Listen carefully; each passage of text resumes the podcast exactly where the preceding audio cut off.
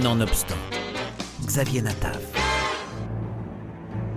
Les héritiers de la Terre est une nouvelle épopée historique proposée par Netflix, une fiction espagnole qui nous plonge dans ce que signifiait vivre en tant que juif en Espagne à une époque pré-inquisition où ça commençait à sentir mauvais pour tout ce qui n'était pas chrétien.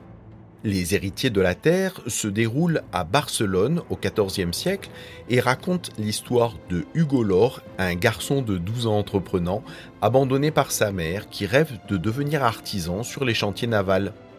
Il trouve alors refuge près d'une famille de juifs et apprend la vinification, mais son havre de paix va être de courte durée. Les repas? Une paillasse et des vêtements neufs une fois l'an. En échange, je te demande de travailler ni plus ni moins que mes propres enfants. Ceci si tu es prêt à travailler pour un juif. Un juif peut être un homme bon, de même qu'un chrétien peut être malfaisant. Qui t'a enseigné cela? Arnao le disait souvent. Et que sais-tu faire? J'aidais les charpentiers de marine. Je sais calfater. Je peux faire une course, une livraison. T'y connais-tu un peu en monnaie et en change? En travaux des champs, peut-être? Aurais-tu quelques connaissances médicales alors? Non. Mais je peux porter un boulet en fer pendant un long moment. Un boulet très lourd. Prêt à tout tenter pour se faire un nom, il restera cependant toujours fidèle au serment qu'il a prêté à son mentor, le respecté Arnaud Estognol et à sa famille les créateurs de la série sont semble-t-il allés au-delà des scènes dramatiques d'exécution et de violence classiques des productions espagnoles sur l'histoire des juifs séfarades. Il y a dans cette production la volonté de montrer le quotidien de la vie d'un juif en Espagne juste avant l'expulsion. Alors c'est toi, Hugo Yor. Et vous êtes? Mon nom est Youssef Crescas. J'étais l'ami d'Arnao. Ne fais pas cette tête, juifs et chrétiens peuvent parfaitement s'entendre. Arnao m'a sauvé la vie autrefois. Je n'ai pu en faire autant, mais je peux encore prendre soin de son épouse. Elle est gravement malade.